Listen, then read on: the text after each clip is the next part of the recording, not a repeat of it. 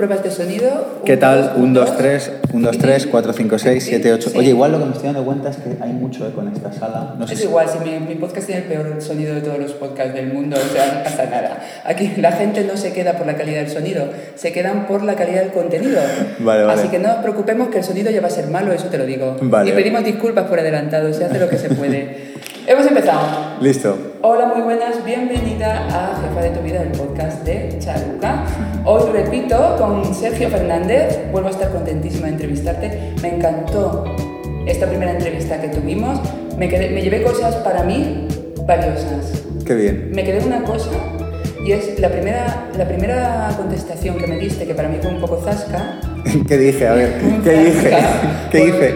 Vayan a buscarla, jefas. Me diste un zasca ahí, majísimo, pero a la vez me, me ha servido mucho porque era, un- era algo así como que yo te decía, si a ti te brilla el cutis, te pones muy contento cuando alguien te da las gracias o te felicita porque, le has- porque siente que le has ayudado. Y tú dices, eh, a mí no me pasa tan, a mí todo eso me da un poco igual. Muy educadamente dijiste, a mí es que todo eso me da un poco igual. Yo hago lo que yo tengo que hacer y mi responsabilidad llega hasta ahí. Y si al otro le gusta, maravilloso. Si no le gusta, maravilloso.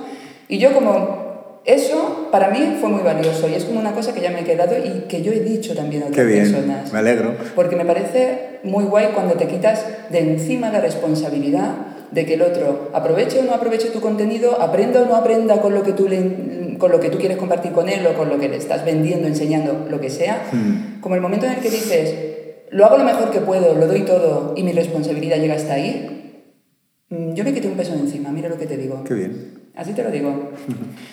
El caso es que en este programa vamos a hablar de dinero, de manteca, de gallina, de pasta gansa, porque en este programa no tenemos pudor para con este tema, con el tema del dinero, porque yo lo que quiero es que todas nuestras oyentes sean unas auténticas jefas de su vida. Y no creo que nadie pueda liderar su vida si tiene problemas económicos. Entonces estoy encantada porque vamos a hablar de tu libro, del libro que ya lo está petando, que acaba de salir y ya lo está petando. Libertad financiera, cinco pasos para que el dinero deje de ser un problema. Así que bienvenido Sergio, un montón de gracias por hacerme hueco en tu agenda un día festivo, qué honor. Y para empezar y para si queda alguien que no te conozca, haznos una breve presentación sobre ti. Bueno, pues mi nombre es Sergio Fernández, dirijo Instituto Pensamiento Positivo y tenemos una labor, un trabajo que es conseguir la divulgación y la democratización de las ideas prácticas de desarrollo personal y profesional para que cualquier persona pueda llevar su vida al siguiente nivel. ¿Qué hacemos? Pues escribimos libros, llevo siete publicados, además se venden, lo cual es muy de agradecer. Y buena señal. Llevamos eh, como seis o siete años haciendo el seminario Vivir sin Jefe. Yo creo que somos la empresa que de manera reiterada llena salas. Pasado mañana tenemos un seminario con 400 personas en Madrid. Tenemos el seminario Vivir con Abundancia sobre dinero, si a alguien le interesa esta entrevista. Y, y es que nos tiene que interesar a todas. Y yo creo que es importante el tema del dinero. Así que tenemos el seminario Vivir con Abundancia. Dirijo el máster de emprendedores.com para llevar tu vida profesional al siguiente nivel. Dirijo el máster de desarrollo personal.com y además tengo como, es que ni lo sé, pero 500 vídeos o quizá más en YouTube y otros tantos podcasts en iVoox, en iTunes, en eh, Spotify y en todas las plataformas posibles. Así que básicamente, ¿qué hago? Me dedico a conseguir conocimiento para que las personas puedan llevar su vida a otro nivel de manera fácil. Ese es mi trabajo. Fácil y muy práctica, ¿verdad? Por lo que he visto en tu libro. Este es mi trabajo, hacer lo difícil fácil. Este es un libro que lleva escribiéndose 12 años. Yo en el año 2007 me hice una pregunta y dije, ¿cómo podría yo jubilarme en 10 años haciendo solo cosas que me gustan y por las que sienta pasión? Qué atrevida es la ignorancia, qué atrevida es la juventud. El hecho es que me puse a trabajar con eso y me leí como más de 100 libros de dinero, practiqué muchas cosas, me he equivocado muchas, he acertado alguna que otra y en este libro cuento cómo es el proceso en el que una persona que no sepa nada de dinero puede empezar a ordenar su economía para alcanzar la libertad financiera, la independencia financiera. ¿Y a quién le recomiendas este libro? Personas que estén cansadas de intercambiar horas a cambio de dinero. Personas que estén con el convencimiento charuca de decir, me merezco algo mejor en mi vida. Personas que digan, no quiero estar mirando la cuenta del restaurante, no quiero estar mirando el último euro que me gasto, me merezco algo mejor en mi vida. Tiene que haber una vida diferente más allá de lo que yo soy capaz de ver. Para eso vale este libro. O sea que es para todo el mundo. Es para todo el mundo que esté dispuesto a hacer el camino de mejorar su economía, que no es todo el mundo. Sí, supongo que todo el mundo quiere mirar la cuenta del restaurante sin preocuparle lo que, los euros que te dejas, pero ya hacer el curro, eso ya no es para todo el mundo, ¿no? Yo creo que será para todo el mundo que esté dispuesto a hacerse el curro. O sea, eh, para todo el mundo que quiera. Claro, para todo el mundo que quiera. Es como si. Eh, mira, vengo ahora de otra entrevista y me preguntan, pero Sergio, no todo el mundo eh, va a poder hacer lo que tú propones en el libro. Y digo, cierto, llevas razón, sí que es así. Claro, es como si alguien saca un libro sobre cómo ponerse cachas. Pues mira, vas al gimnasio, te levantas temprano, comes esto, comes aquello. Dices, no, pero todo, no todo el mundo le va a funcionar. Digo, joder, en el gimnasio lo entendemos claro, que si tú no vas al gimnasio y no te alimentas de determinada manera, no te vas a desarrollar el bíceps, digo, ¿por qué en el dinero no lo entendemos? O sea, ¿por qué no somos capaces de entender que si no eres capaz de incluir ciertos hábitos en tu vida, de aprender ciertas cosas y de eliminar ciertas otras, no vas a mejorar económicamente? Entonces, nos engañamos, Charuca, y decimos, yo voy a seguir llevando la misma vida, pero mis resultados económicos van a ser diferentes. Y aquí solo hay una respuesta y es... Eh, eliminado. Error, porque es que estaba pensando en la misma analogía que tú. Todo el mundo quiere tener los abdominales, todo el mundo quiere la tabletita, todo el mundo quiere tener eh, los abdominales marcados. Pero no todo el mundo está dispuesto a ir al gimnasio, a, controlar su dieta y a darle al banco de abdominales. Y lo que no entendemos es que comprando el banco de abdominales no va a cambiar nada. Y comprando tu libro no va a cambiar nada. No, mi libro sí. Sí, implementando lo que aprendes en él, practicándolo. llevas toda la razón. leyéndolo y dejándolo en tu estantería, no tu vida sigue igual. La magia no va a pasar. Así es. O sea, primero leemos, después practicamos. Mira, lo bonito de esto es que se pueden obtener cambios visibles en mucho menos tiempo del que yo creo que somos capaces de imaginar. Cualquier persona que tome las riendas de su vida económica será capaz de ver resultados en apenas unos años. Fíjate que nosotros en el Instituto Pensamiento Positivo, yo como Sergio, no estamos para vender resultados. Yo me he ido a, resultados baratos. Yo me he ido a muchos cursos americanos que es como, no, y con esto te forras y en tres meses y en un año. Digo, mira, yo conozco cantidad de gente que le va muy bien económicamente. Hostia, como denominador común, todos les ha costado sistemáticamente años llegar a esa situación. La buena noticia es que se puede hacer en algunos pocos años, pero la mala noticia es que hay que hacerlo. Pero mira, yo al final hago una pregunta y digo, vamos a ver, ¿qué, ¿qué, tienes mejor que hacer los próximos 10 años que trabajarte una mejor salud, trabajarte unas mejores relaciones y trabajarte un mejor eh, resultado económico en tu vida? ¿qué tienes mejor que hacer que eso? Porque a mí no se me ocurre nada mejor, te lo digo sinceramente. A mí tampoco. Y lo mejor es que cuando empezamos a trabajar sobre... Que todo es, que todo es un bloque. Si empiezas a trabajar sobre mejorar tu situación financiera, mejora tu situación vital a todos los mm. niveles. Así es. Entonces es como... A mí no se me ocurre mejor causa que mejorar nuestra situación y que trabajarnos nuestra libertad que es lo que, hacemos.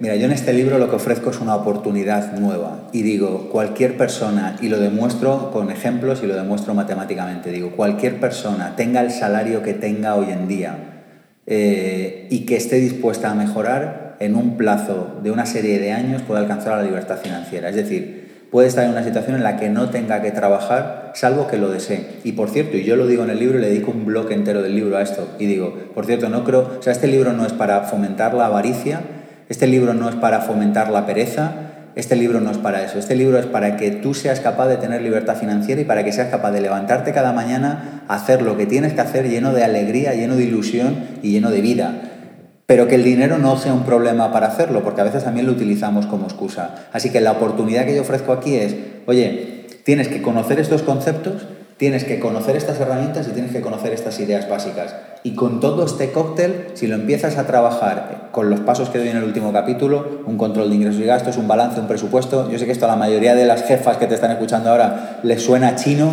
Bueno, aquí hay jefas avanzadas, pero algunas sí que les suena a chino. A las que les suene a chino, que den un paso de confianza y que se den cuenta de que hay mucha gente que está viviendo de que ellas no entiendan esto en este momento. ¿Me explico? Es decir, hay mucha gente que vive de tu ignorancia. Exactamente. De hecho, te iba a preguntar por qué el dinero sigue siendo un problema. Y creo que va por aquí, ¿no? Yo lo que creo es que hay demasiada gente que vive de que otros tengan problemas económicos. Hay demasiadas personas en la clase política, en la clase empresarial, no sé, muchísimas, hay muchísimas personas que viven de que los demás sean ignorantes. Y mi trabajo, Charuca, me levanto hoy festivo en Madrid, me levanto para, para hacer entrevistas, que estoy haciendo toda la mañana entrevistas, y yo me levanto cada día con la ilusión de que las personas no sean ignorantes, porque cuando alguien tiene el conocimiento sobre el dinero, su vida nunca vuelve a ser igual. El problema es que nos han metido un virus que es como y, yo entiendo que la gente no tiene la culpa de esto, porque nos lo llevan diciendo desde niños, en la escuela, en la tele. No, el dinero es algo complicado. Te pone un, experto, un pseudo experto sobre dinero en la tele y dice cosas y nadie le entiende. Entonces es como que nos han contado que el dinero es algo complicado. Y yo digo, vale, que te lo hayan contado está bien. Digo, pero ahora tú tienes que dar un paso al frente y decir, no, yo me encargo de mi vida económica. A partir de ahora soy yo la persona que lidera mi vida económica y voy a aprender sobre dinero. Y aprender sobre dinero es divertido mola. Y sobre todo cuando ves los resultados a final de año, más divertido mola mucho más. Eso es más divertido todavía. Vamos a empezar por el principio. ¿Qué es el dinero? Una herramienta de intercambio, hasta donde yo sé, la mejor que existe aunque en esto ni siquiera habrá acuerdo, pero es una herramienta de intercambio, no es más. El dinero es una herramienta neutra. La gente dice, no, el dinero estropea a las personas. Digo, no, venía estropeado de casa ya, digo, porque tú dejas un euro aquí encima de la mesa, el euro no te hace nada. Tú y yo nos vamos a tomar un café, volvemos y el euro sigue aquí en la mesa, o sea, el euro no hará nada. El euro es una, o sea, el dinero es una herramienta de intercambio, básicamente. ¿Y por qué se cambia el dinero? porque, porque los seres humanos necesitamos intercambiar bienes y servicios y el dinero lo que nos permite es acumular valor para intercambiar bienes y servicios de manera diferente. Es decir, si yo te cojo y te digo, eh, oye, yo te hago la entrevista y a cambio tú me, no sé, me haces, es que no sé qué decirte, me, me escribes el prólogo del libro. Bueno, pues eso nos permite un tipo de intercambio. Pero claro, si yo no quiero que tú me escribas el prólogo del libro o tú no quieres que yo te haga la entrevista, a lo mejor tú lo que quieres es el, eh, o sea, intercambiar por un kilo de alcachofas. Entonces la única manera que tenemos de triangular tres personas es con el dinero porque el trueque no funciona, porque entonces tú y yo tendríamos que querer lo mismo a la vez. Y gracias al dinero, yo puedo tener algo tuyo, te doy dinero, tú lo cambias por otra cosa después.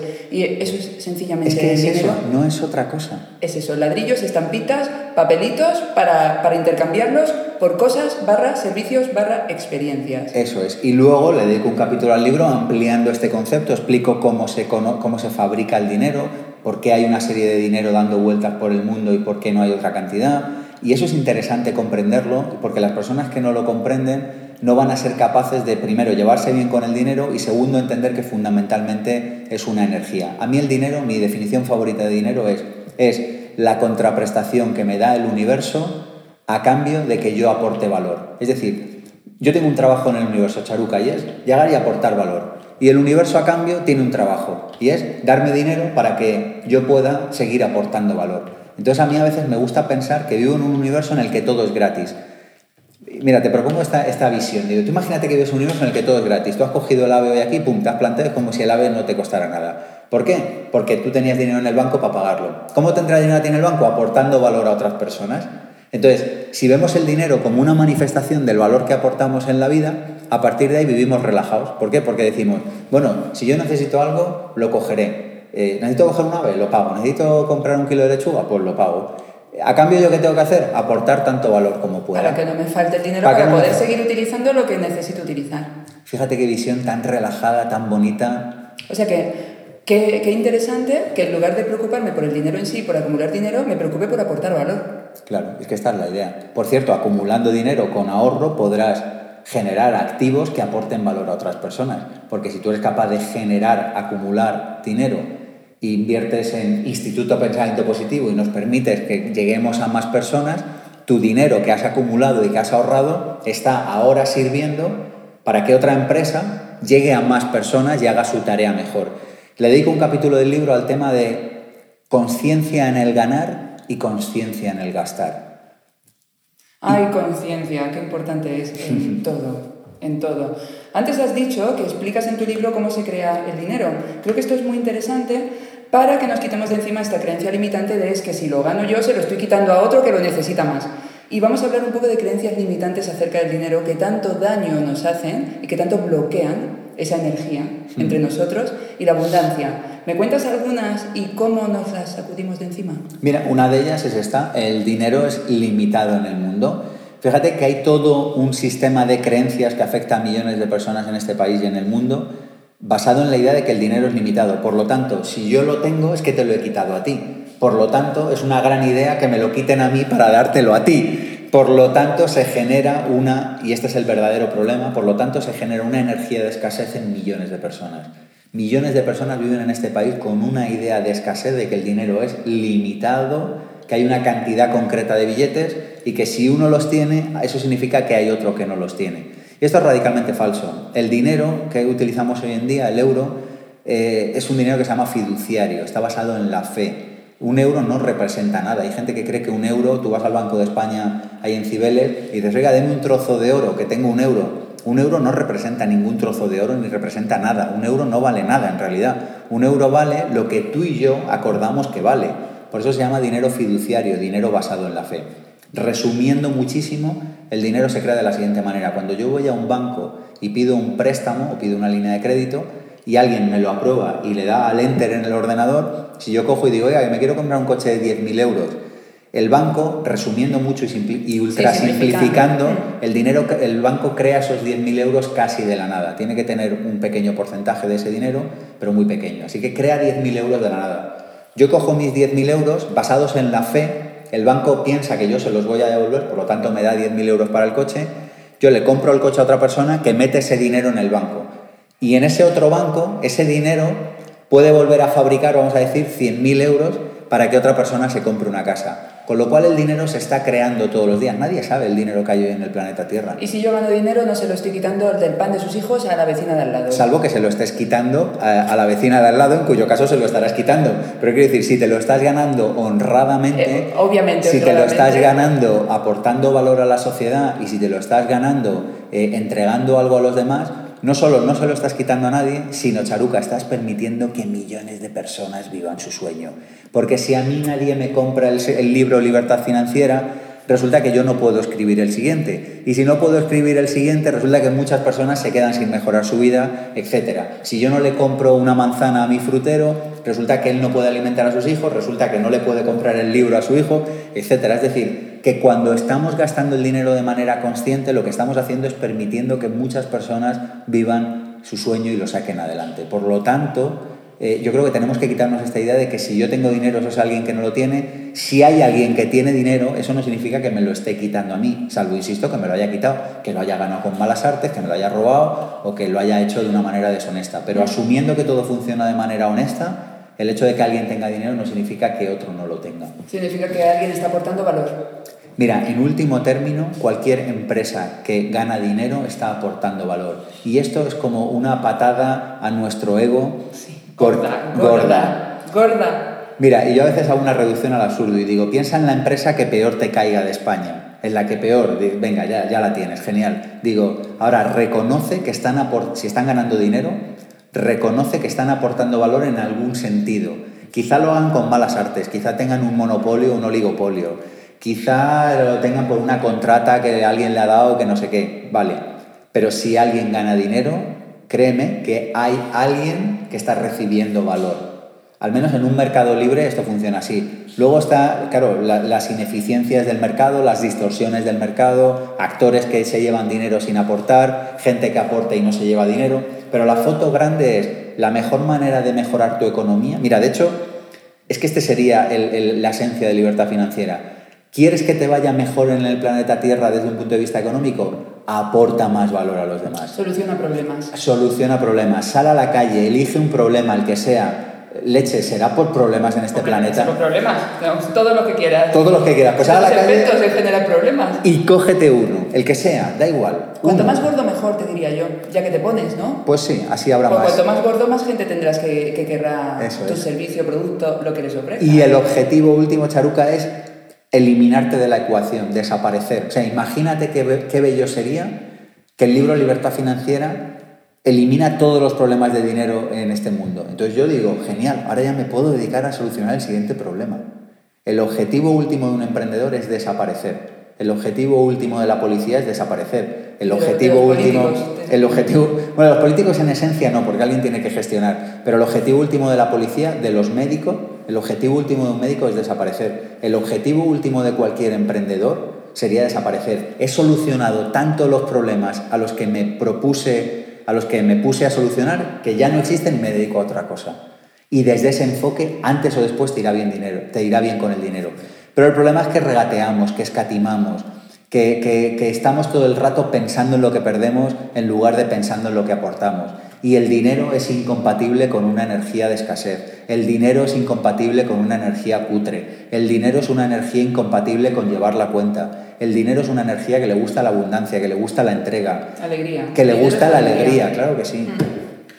De, ahora, ahora, luego iremos a las actitudes de la gente próspera, que también las mencionas en tu libro, pero antes hay una cosa que me ha llamado la atención y es que dices que el dinero, yo estoy de acuerdo contigo, pero no lo explica, porque dices, el dinero se crea en la mente. ¿Qué pasa? ¿Somos cajeros automáticos o qué? No existe la posibilidad de que se cree algo en el plano de lo físico sin que se haya creado antes en el plano de lo no físico. Esto lo explico en el libro Vivir con Abundancia y, bueno, no es que lo explique yo, esto, esto lo dicen todas las tradiciones espirituales de una o de otra manera desde hace miles de años. Todo lo que sucede en el plano de lo, en el plano físico, Charuca, se crea en el plano de lo no físico. El dinero es un resultado y por tanto se crea en la mente. Si yo no hago un cambio de mindset, si no hago un cambio de mentalidad al respecto del dinero, si no cambio mis creencias al respecto del dinero, el dinero no se va a quedar conmigo. Fíjate, muchísimas personas dicen, va, el dinero no es tan importante y tal. Yo siempre les pongo la misma metáfora. Digo, tú coge a tu pareja o tu mejor amigo y dile, nah, pero si tú no eres tan importante, Charuca. A ver, tú y yo somos amigos, Charuca, pero a ver, que tampoco eres tan importante, entiéndeme. Tal. Entonces probablemente Charuca no vuelva a aparecer por aquí. Pues el dinero, que también tiene su corazoncito, hace lo mismo. Claro, llega el dinero y dice... es neutro, pero tiene su corazoncito. Tiene su corazoncito, claro, porque tú le llegas y mucha gente, no, pero si yo con poquito me, me basto y tal. Y entonces llega el dinero y dice, bueno, pues me voy donde me quieran. Yo siempre que alguien dice eso, digo, tú cuando digas eso, luego le dices al dinero que se venga conmigo, que yo sí que le acojo bien. O sea, cuando diga, no, si yo con 2.000 eurillos me apaño, digo, bueno, pues le dices que, que sea de 2.001 para arriba, que me llegue a mí, ¿sabes? Que tú sabrás recibirlo. Que yo sabré, yo sabré recibirlo y utilizarlo bien en el planeta Tierra. Estoy de acuerdo con todo lo que, con todo lo que dices. Y en el libro hablas de las actitudes de la gente próspera. Y estas actitudes se pueden entrenar. Las tengo aquí apuntadas juegan para ganar, tienen capacidad de compromiso, lo que decíamos del gimnasio, admiran la abundancia ajena en lugar de criticarla. Ay, el deporte nacional, ¿no? La crítica, la envidia. En cuanto a alguien le va bien, parece que tenemos que entrar al cuchillo y criticar porque. ¿Quieres agua? No tengo, tengo. Aquí se puede toser y todo, ¿eh? Aquí, aquí no pasa, como tengo mal sonido, no pasa nada. Juegan para ganar, para ganar, tienen capacidad de compromiso, admiran la abundancia ajena, les gusta vender, que yo te diría que entonces creen en lo que ofrecen al mundo. A quien le gusta vender, cree en lo que está ofreciendo. Así es. Porque yo creo que el verbo vender puede tener muchas connotaciones, pero vender es ofrecer algo, una solución a un problema. Les gusta aprender constantemente. Ponen foco en crear sistemas, obvio, porque o creas sistemas o mueres. Eligen trabajar en lo que aman prefieren la educación, el entretenimiento, o sea, prefieren leerse un libro para aprender más cosas que leerse una novela para entretenerse, y cuidan las relaciones. Todo esto, ¿soy así? ¿Se nace o se hace? Yo creo que la pregunta es obvia, eh, la respuesta es obvia a esta pregunta y es, se puede aprender. Tú fíjate que aquellas personas que dicen, no, yo es que nací así, bueno, pues es una excusa que probablemente sea verdad, yo no voy a entrar a valorar si es verdad o si no es verdad, pero lo cierto es que lo puedes cambiar, porque muchas personas hemos tomado la decisión de cambiar muchas cosas a lo largo de nuestra vida que no nos gustaba como venían de serie. Si yo no hubiera cambiado muchísimas cosas en mi vida, definitivamente, yo, yo echo la vista atrás y digo, digo, digo, la cantidad de cosas que yo he cambiado en los últimos 10 o 15 años, digo, es que, o sea, si me, si, me hubieran trasplantado así de repente de un segundo a otro, me hubiera dado un síncope solo de verlo, y lo digo como, como agradecido a la vida, ¿no? Porque me ha dado como la capacidad de aprender permanentemente. Mira, yo creo que los seres humanos tenemos que tomar una decisión, y es, ¿voy a vivir desde el saber o voy a vivir desde el aprender? Y cuando decidimos vivir desde el saber ya tenemos la respuesta a todo, ya sabemos cómo somos, ya sabemos cómo hemos nacido, yo soy así, virgencita, virgencita, que me quede como estoy. Y cuando decidimos vivir desde el aprender, estoy permanentemente abierto a nuevas ideas, estoy permanentemente abierto a ser el más tonto de la mesa, que a mí es algo que me, que me gusta, ¿no? Como estoy con gente que sabe mucho más que yo de este asunto, estoy permanentemente abierto a, si me equivoco, preguntarme qué puedo yo aprender de esto. Entonces, toda esta serie de actitudes habrá gente que las habrá trabajado más y menos pero yo creo que si hay alguien ahora mismo que nos está escuchando y dice, yo quiero mejorar mis resultados económicos, yo creo que lo que se tendría que preguntar es, ¿y cómo podría yo cambiar entretenimiento por educación? ¿Y cómo podría yo empezar a admirar la abundancia ajena cada vez que la vea? ¿Y cómo podría yo empezar a tener un compromiso de 100%? ¿Y cómo podría yo, etcétera? Entonces, cuando nos hacemos esa pregunta, luego uno irá despacio, el otro irá a una velocidad media y otro irá rápido, porque los seres humanos somos diferentes Pero lo cierto, el cuento de la tortuga y de la liebre ya lo demuestra, lo cierto es que da igual la velocidad, al final la tortuga también llega. Cuatro emociones nos alejan del dinero. ¿Nos cuentas cuáles son? Vamos con ellas. El, miedo, la envidia, la crítica y el rencor. ¿Cuáles son las cuatro, los cuatro antídotos para trabajarnos estas cuatro emociones y pasarnos al lado luminoso de la fuerza? ¿El miedo? El miedo se trabaja con amor. Necesitamos entender que cada uno de nosotros lleva dos vocecitas funcionando dentro de nosotros permanentemente. Esto no lo digo yo, esto lo dicen de nuevo todas las tradiciones espirituales desde, desde tiempos remotos. Cada uno de nosotros lleva dos vocecitas, una es el miedo y otra es el amor. El miedo pone el foco en lo que no te gusta, en lo que no funciona, en lo que no deseas para tu vida. El amor pone el foco en lo que quieres, en lo que deseas, en lo que verdaderamente amas. Eh, si nos aparece el miedo, ya sabemos que es una vocecita que llevamos dentro y lo que nos queda ahora es cambiarnos al amor. Yo no puedo experimentar miedo al avión salvo que esté pensando en un avión. Esto que es muy de sentido común, a veces no nos damos cuenta. Entonces, si yo siento miedo al amor, lo único que tengo que hacer es empezar, o sea, miedo al avión, lo único que tengo que hacer es irme a la energía del amor y empezar a pensar en lo bien que me lo voy a pasar en las vacaciones. Pero el miedo es una energía que va más allá del miedo al avión es el miedo a comprometernos, es el miedo a obtener resultados, el miedo a la abundancia, el miedo al dinero, el miedo a que si me va bien, intuitivamente sé que cambiarán muchas cosas a mi alrededor y me tendré que enfrentar a eso, el miedo a que me envidiarán, el miedo a que tendré que cambiar de vida. Eso es el miedo. Así que desde ahí no vamos a funcionar, nos tendremos que ir al amor. ¿Qué hago con la envidia? La envidia es de mis favoritas, porque vivimos en un país en el que hay como cierto, vamos a decir que hay un pequeño, una pequeña pátina de, de envidia. La envidia se trabaja desde la admiración. ¿Y qué es la admiración? La admiración es la capacidad de poner el foco en lo que la otra persona ha hecho que yo no he sido capaz de hacer para conseguir ese resultado. Porque fíjate que en muchas ocasiones, mira, a mí me gusta explicar esto de la envidia con una película que se llama En Busca de la Felicidad, probablemente la conozcas, de Will Smith. Hay un momento de esa película que a mí me fascina. Va este señor Will Smith vendiendo esos cachorros, he visto la película cinco veces, todavía no sé qué vende. Esas lámparas. Unas lámparas de rayos X o no sé qué. Es una película, si alguien no la ha visto, muy bonita. Sí. Entonces va vendiendo estas máquinas por la calle y sale este señor de un coche rojo Ferrari resplandeciente. Y entonces ¿Qué haría una persona envidiosa? ¿Qué haría alguien en España probablemente? Me le miraría y diría, este desgraciado seguro que conoce a alguien en la diputación, es un enchufado y tal, ¿no?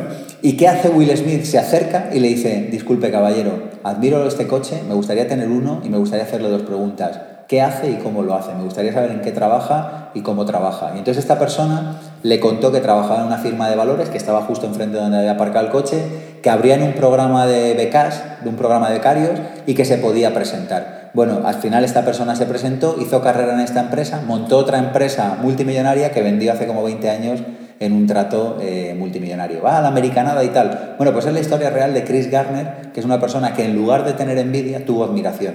Y cuando vio salir a la persona del coche, en lugar de decir qué desgraciado que habrá hecho, a quién habrá robado, se acercó y con humildad le dijo, ¿cómo está usted haciendo para obtener este resultado? Y esta es una pregunta que yo he hecho en muchas ocasiones en mi vida y te puedo garantizar que ofrece unos resultados absolutamente extraordinarios. Porque además desde la envidia no construyes nada, la envidia es carencia y desde la admiración sí que puedes construir, aprender, la admiración es eh, productiva. La envidia nos destruye, porque la envidia lo que está haciendo es poniendo el foco en lo que yo no soy capaz de hacer. En el fondo, en un mundo abundante no tiene ningún sentido chaluca tener envidia, porque en un mundo en el que a ti te puede ir bien al tiempo que a mí me va bien, es como muy absurdo que yo sienta una energía negativa porque a ti te vaya bien.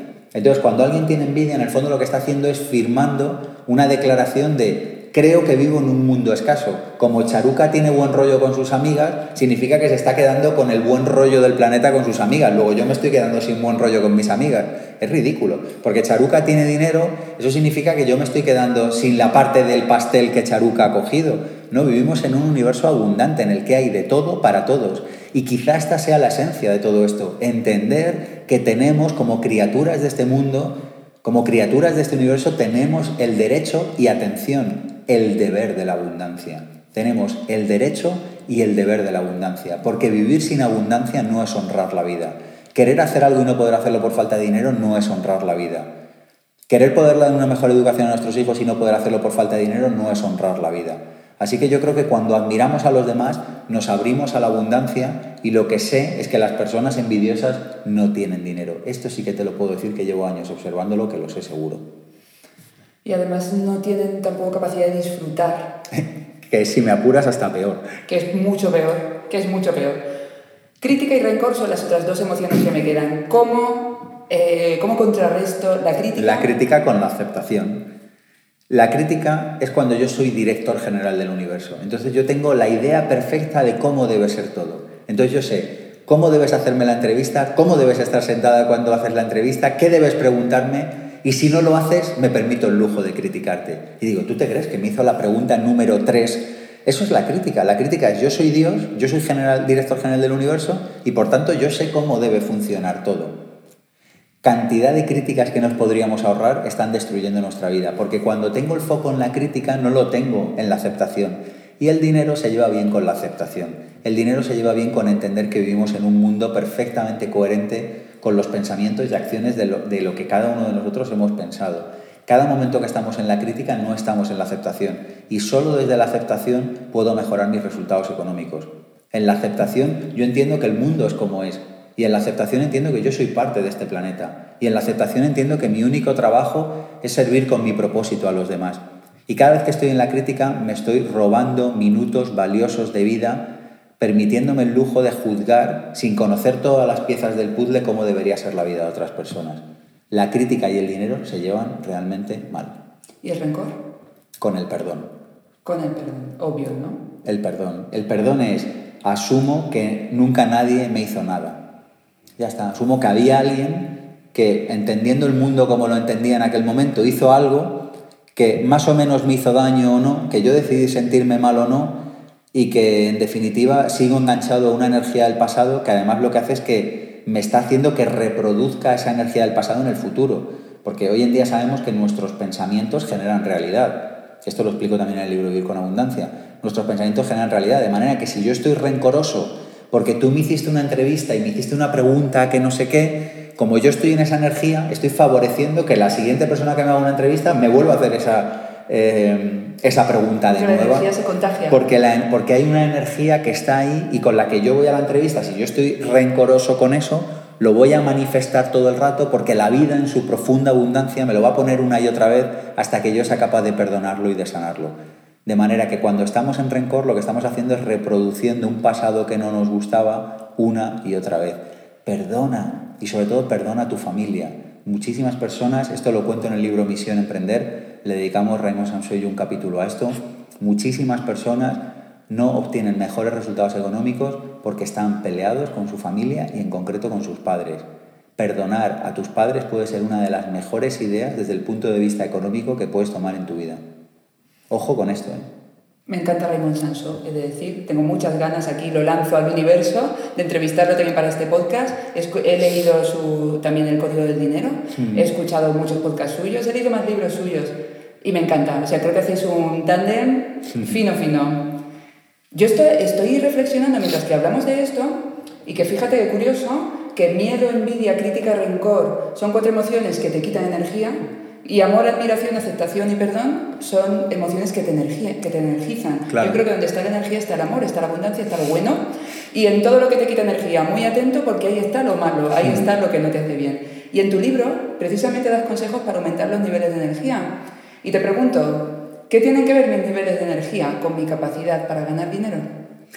Porque el dinero es una de las muchas manifestaciones de la abundancia en el planeta Tierra, como lo son la salud, como lo son las buenas relaciones, como lo son la paz interior, como lo son el estar simplemente satisfecho con la vida. De manera que cuando siento buena energía, cuando estoy bien conmigo mismo, atraigo salud, atraigo dinero y atraigo buenas cosas a mi vida. Al final yo creo que esto, esto va de simplemente darnos cuenta, lo vuelvo a decir, de que merecemos abundancia, de que tenemos el derecho y el deber de la abundancia también en lo económico. Pero el problema es que como nos sentimos pequeños, como estamos peleados con la vida, nos sentimos insuficientes, nos sentimos carentes.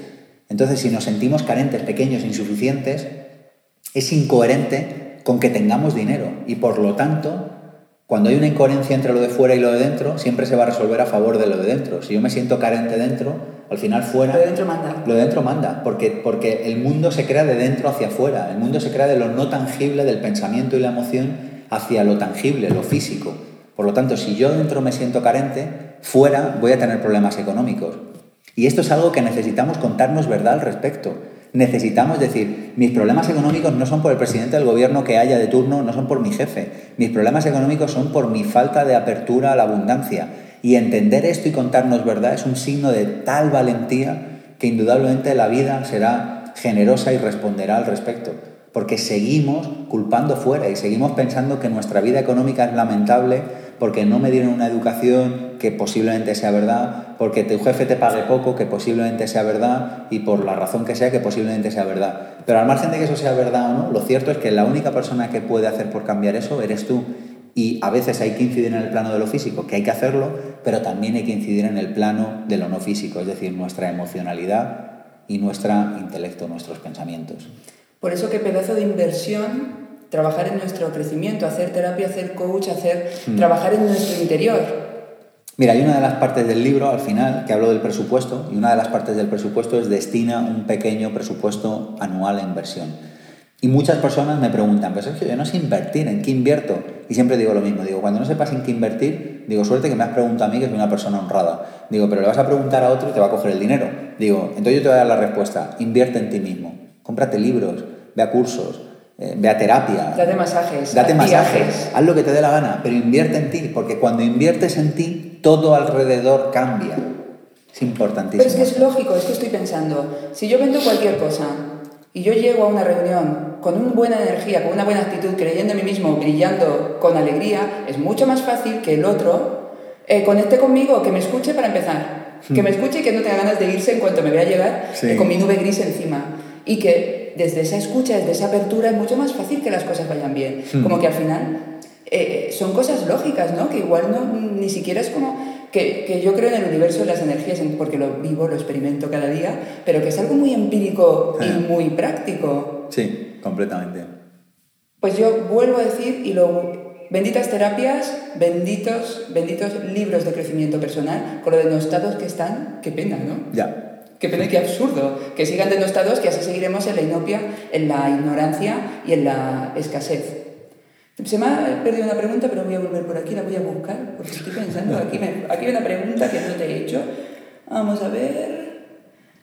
Hay una, en el libro hay dos partes, que una va más sobre mindset, eh, mentalidad, eh, trabajar en lo de dentro, y después nos vamos a la, a la parte más práctica, de la que hablaremos poco porque me parece que esto hay que ponerse a leerlo despacito para ir implementando, pero un poquito, un poquito por encima, dejando ya esta parte, eh, dándola por hecho, ¿no? la parte de crecimiento, de que trabajas en ti, de tu mentalidad, de tus actitudes y emociones, ¿cómo empiezo a mejorar mi situación financiera desde un punto de vista más pragmático?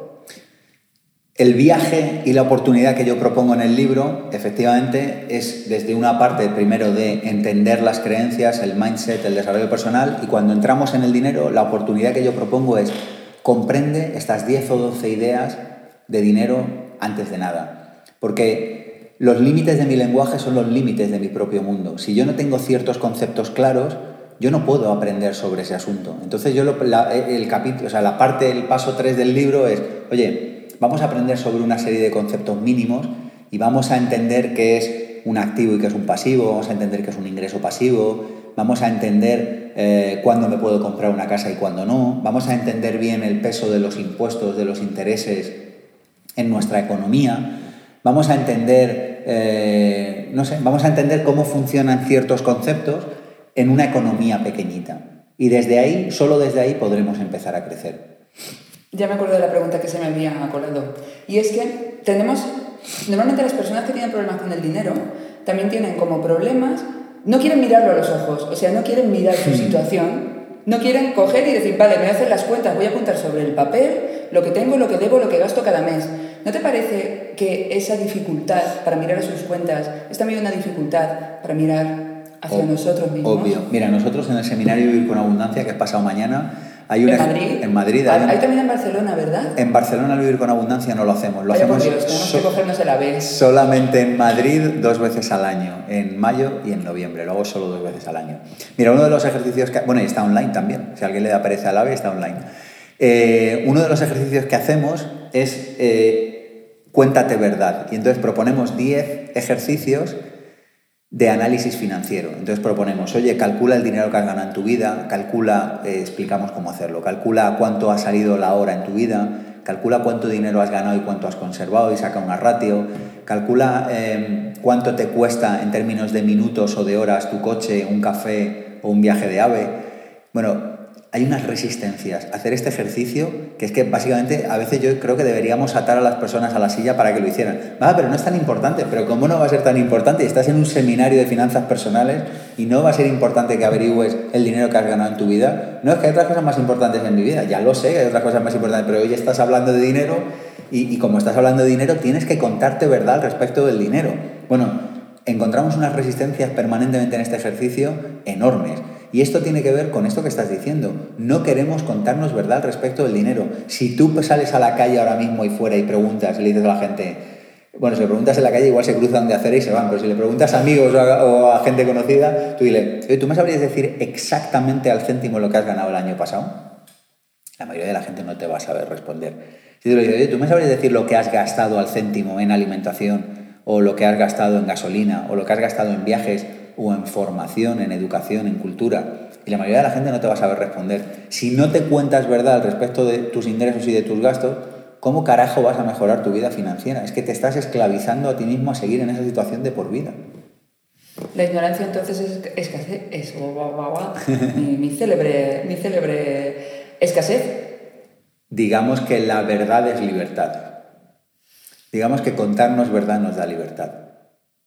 Contarnos verdad al respecto de cualquier cosa, Charuca. Si tú no te cuentas verdad al respecto de lo que este podcast significa para ti, no podré ir bien nunca. Si tú no te cuentas verdad al respecto de lo que el dinero significa para ti en tu vida, no te podré ir bien nunca. Es que es de sentido común. Si yo no me cuento verdad al respecto de lo que yo hago en este mundo, no me podré ir bien nunca. Necesitamos contarnos verdad. Honestidad, a granel, ¿no? Con nosotros mismos. Pero aunque no se lo cuentes a nadie, ¿eh? Ojo, pero contigo... Digo que cuando ya haces el ejercicio, cuando si eres honesto para adentro, yo creo que el para adentro y para afuera, que todo va en dos direcciones. Si uno es de contarse verdad, es de contar verdades. Mm. Y, si uno es de, y si uno es opaco, es opaco también hacia afuera. Mm. Yo pienso así, ¿eh? Y que si eres amoroso, eres amoroso en todas las Mm. direcciones. Si eres rencoroso, hay rencor para ti Sí, también. sí. Y si eres de perdonar, es, es que eres una persona que se perdona a sí misma. Sí. No creo que uno sea de criticar y perdonarse. Por eso, pensad muy bien las, las emociones que elijáis, porque los que somos envidiosos lo somos hasta hacia adentro. Dices en el libro que es importante tener un trabajo que ames. Yo estoy de acuerdo contigo. Pienso que de entrada, si vives, vives haciendo como pasamos tantas horas trabajando, pues oye, mejor disfrutarlo, mejor tener una pareja de la que estás enamorada y estás convencida que estar con alguien porque tienes miedo de estar solo, Hmm. que sería como la analogía que yo pondría. Sí. Pero a ti te parece que es imprescindible para tener libertad financiera tener un trabajo que ames? No veo la relación entre la imprescindibilidad a priori. Lo que sí que te digo es que será mucho más fluido, será mucho más fácil, será mucho más rápido conseguir la libertad financiera desde un trabajo que amas. Porque en un trabajo que amas vas a ser mejor por naturaleza, vas a ser mejor de manera automática, vas a querer mejorar de manera automática. En un trabajo que te gusta, de manera automática vas a ganar más dinero, porque, porque no sé, porque te van a pagar más los clientes, los jefes o quien sea porque es mucho más fácil, porque el dinero está regido, como casi todas las cosas buenas de la vida, por la ley del mínimo esfuerzo. En realidad, estamos condicionados a pensar que necesitamos esforzarnos un montón para Otra que todo creencia limitante. Y tan limitante. Eh, mira, en el seminario Vivir con Abundancia hay un momento que hablamos de la ley del mínimo esfuerzo, de las 10 leyes de la abundancia, y es, es la ley a la que más tiempo dedico en la planificación del seminario, porque sé que siempre hay revuelo. Pero ¿cómo me voy a hacer rico si no me esfuerzo? Pues no, es que hacer... O sea, es que es al revés, o sea, precisamente ganar dinero va de no esforzarse. Mira, yo conozco cantidad de personas que podrían no trabajar mañana si lo desearan por el resto de sus días. Y averigua qué hacen todas de manera sistemática eh, con su vida. Trabajar. Trabajar. Pues se lo pasan bien. Claro, porque es muy complicado que te vaya bien económicamente cuando estás disfrutando poco. Porque el dinero es una energía que tiene su corazoncito, lo decíamos antes. Y dice, ¿y yo para qué voy a estar con un gris? ¿Y yo para qué voy a estar con un vinagre? Pudiendo estar con alguien que se lo pasa bien, que disfruta trabajando, que se lo pasa genial. Mira, yo conozco muchas personas que están deseando dejar de trabajar y ninguna de ellas puede. Y conozco muchas personas que podrían dejar de trabajar y ninguna de ellas lo hace. ¿No nos da esto una pista? ¿No nos da esto una pista? Una gran pista. Pásatelo bien trabajando. Mira, esto no va solo de trabajar en lo que amas, va de amar lo que haces. En todos los trabajos, en todas las profesiones, y creo que es un signo de madurez, hay partes del día que nos gustan más y partes del día que nos gustan menos. Y yo creo que también es un signo de entrega a la vida amar aquello que te gusta menos. Yo por lo menos lo hago así. Yo lo cuento y lo cuento de veras. Yo digo, yo me toque lo que me toca hacer cada día. Que hoy estoy de día entrevistas, me fascina. Que mañana toca mover cajas por el seminario, pues muevo cajas. Pero si me toca mover cajas, te garantizo que me lo voy a pasar y te doy mi palabra, que me lo voy a pasar igual de bien que estando en entrevistas. Porque yo digo, hay una opción que es la de estar bien con la vida. Y a mí nadie me puede quitar que esté bien, aunque tenga que mover cajas un día.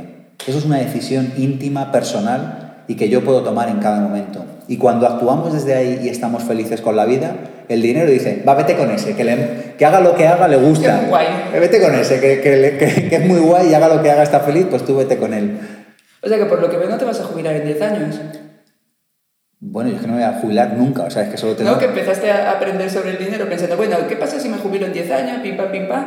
Pero ahora veo que lo de la jubilación no está en el menú. No lo tengo, eh, pero bueno, yo es que podría estar jubilado ya si quisiera, pero más allá de eso, es que no lo veo, es que, es que me levantaría por la mañana y qué haría. Pero si el mayor premio que nos da la vida es poder ser útiles y estar al servicio de los demás, es que el día que comprendamos esto, el día que comprendamos esto, el día que entendamos que nuestro trabajo en la vida es rendirnos a lo que la vida nos ha pedido, sea lo que cada uno tenga que hacer y lo que la vida le haya pedido a cada uno. El que le haya pedido estar en el bar de aquí abajo, que lo haga. Y el que le haya pedido escribir un libro, que lo haga. Y el que le haya pedido estar con sus hijos, que lo haga. Pero lo importante es que el día que entendemos, que el día que nos rendimos, todo empieza a ir de otra manera. ¿Qué importancia este verbo? El verbo de rendirse. El verbo rendirse, ¿no? Entonces yo digo, yo desde ahí estoy rendido.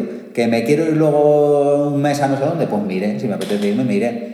¿Que me apetece tres meses? Pues miré tres meses. ¿Que me apetece un fin de semana? Miré un fin de semana. Pero lo cierto es que no tengo ninguna intención de jubilarme. O sea, yo digo, pero ¿por qué me lo voy a dejar de pasar tan bien? Mira, el otro día contaba por primera vez en una conferencia en Madrid, la subiré en breve a, a YouTube y al, y al blog, a Pensamiento Positivo, cuando me crucé el Atlántico a vela.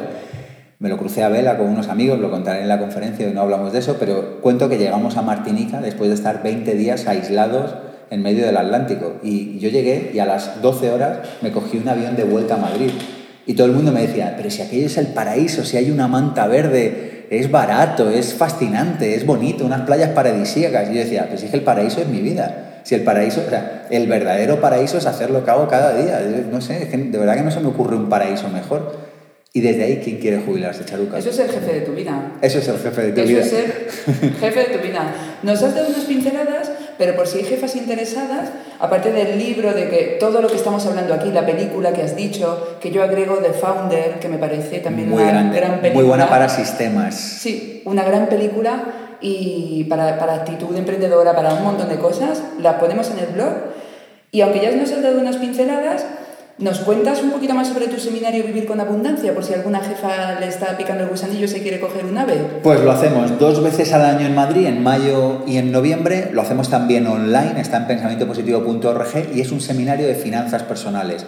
¿Qué vas a aprender ahí? Los contenidos del libro de manera experiencial. Lo pasamos en grande, trabajamos, hacemos los ejercicios, conocerás gente que está interesada en lo mismo que tú, es decir, en crecer financieramente. Y, podrás hacer preguntas eh, frente a otros seminarios que son una obra de teatro, en el sentido de que no se puede. Este es un seminario en el que ni yo mismo sé muy bien lo que va a pasar. Es un seminario en el que se puede preguntar todo lo que quieras, si lo sé responder bien, si no ya buscaremos la respuesta. Y sobre todo que van a ser dos días y medio de un regalazo para tu vida, porque te vas a tirar dos días y medio reflexionando sobre cómo puedo vivir con más abundancia. Además te vas a llevar un sistema, una oportunidad para hacerlo, que es el sistema que proponemos en IPP, que es el de, oye, cada, cada semana, perdona, cada primera semana de mes, hazte esta serie de ejercicios y toma decisiones en función de cómo vayas evolucionando. Pensamientopositivo.org es la web para encontrar toda la información. Os lo dejo en el post del blog.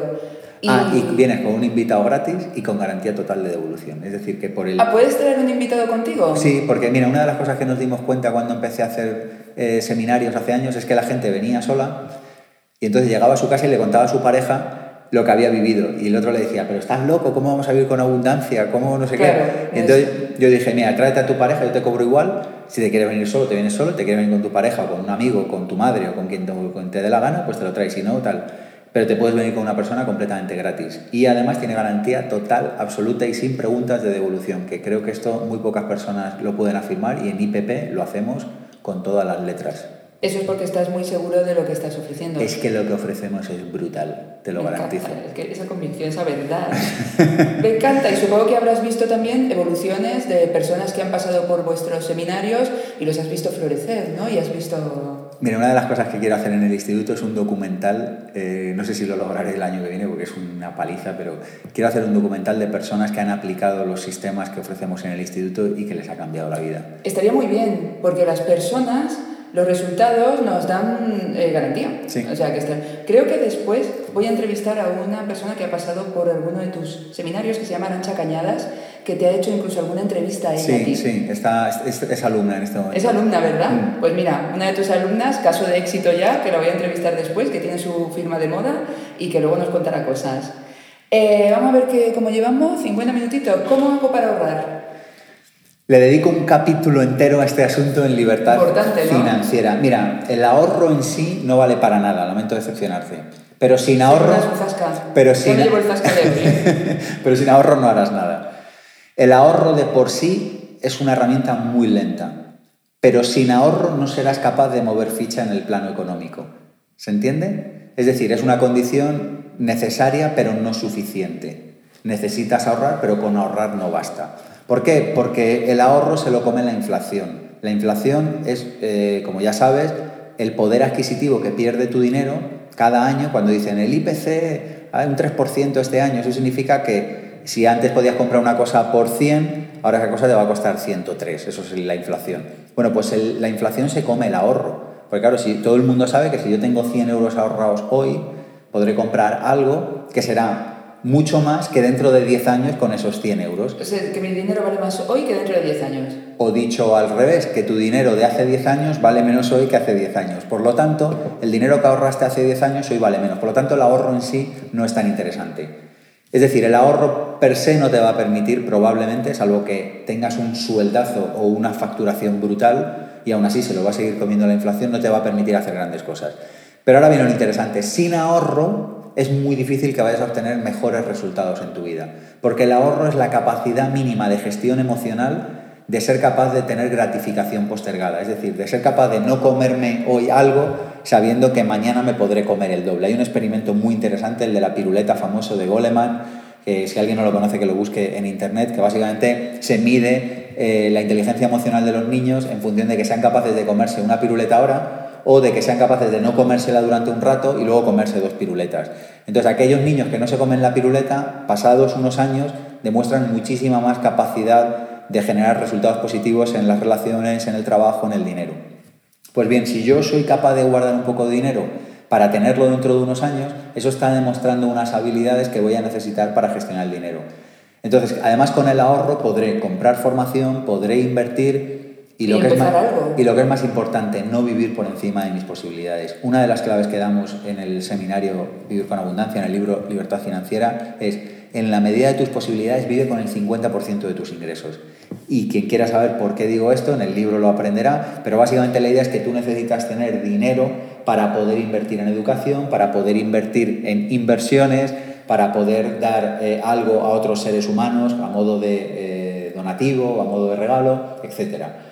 Entonces, el ahorro es una cualidad mínima para que te empiece a ir bien en la vida, pero una persona que gane 2.000 euros y ahorre 200 y no haga nada con esos 200, probablemente no llegará muy lejos. Pero si lo pone a interés compuesto, que lo explico en el libro cómo se hace, que básicamente es poniendo esos 200 euros en algo y los intereses o el dinero que revierta no comértelo, sino volverlo a sumar al capital principal, eh, probablemente dentro de unos años tendrá unos resultados económicos que no podrá ni imaginar. Es decir, que la respuesta era zasca, pero no tan zasca. Porque si uno tiene la capacidad de ahorrar, tiene la capacidad de renunciar al placer inmediato y de crear algo más grande, más importante Eso es. después. Eso es. ¿no? Y no vivimos, y no, es que hay gente, y mucha, que gasta más de lo que gana. Mm. Y que ahí es como, desde ahí no hacemos nada, Mira, matemática la, pura. La propuesta que nosotros hacemos es, en la medida de lo posible, y yo lo he hecho, así que sé lo que cuesta y también sé los resultados que ofrece, vive con la mitad. Yo, puedo, yo estoy legitimado para decir esto, porque yo viví en un cuarto interior en lavapiés durante eh, un montón de años, durante ocho años, y yo tenía un plan. Y un plan es mucho más importante que cualquier otra cosa en la vida. Y yo sabía que no podía gastarme más de la mitad de lo que ingresara, porque si no, no me quedaba dinero para irme a cursos. Porque la gente dice, no, es que me voy a un curso y me gasto dinero. Pues el tema es ve y luego aplícalo. Ve y aplícalo. Yo, a mí los cursos y los libros me han salvado la vida. Yo siempre lo digo y es verdad. Entonces, si no vives con la mitad, no te da para eso. Tampoco te da para contribuir a alguna causa en la que tú creas. Tampoco te da para ahorrar, tampoco te da para invertir y tampoco te da para lujos, que algún lujo hay que darse de vez en cuando. Entonces, si alguien me dice, no, es que yo al 50% no llego, bueno, pues hazlo al 60, hazlo al 70, pero, pero tendrás que irlo llevando hacia el 50 poco a poco. Pero lo que sabemos hoy en día es que si gastas, ganas 100 y gastas 100, lo que sabemos es que eso es atontamiento financiero, así de claro. ¿Qué lujos te das tú? Pues a mí me gusta mucho la formación, me gustan mucho los libros, me gusta navegar de vez en cuando y para mí un gran lujo es, que lo hago prácticamente todos los años, es alquilarme alguna casa en algún lugar remoto, aislado y solitario. La última estaba a 45 minutos en coche del núcleo de civilización más cercano y me encerré allí a escribir Libertad Financiera. Y para mí eso es ¿no? un placer. Esto lo, lo hago prácticamente todos los años. Y para mí escribir es un placer, eh, lo hablaba antes, y una cosa es predicar y otra es dar trigo, pues yo doy trigo.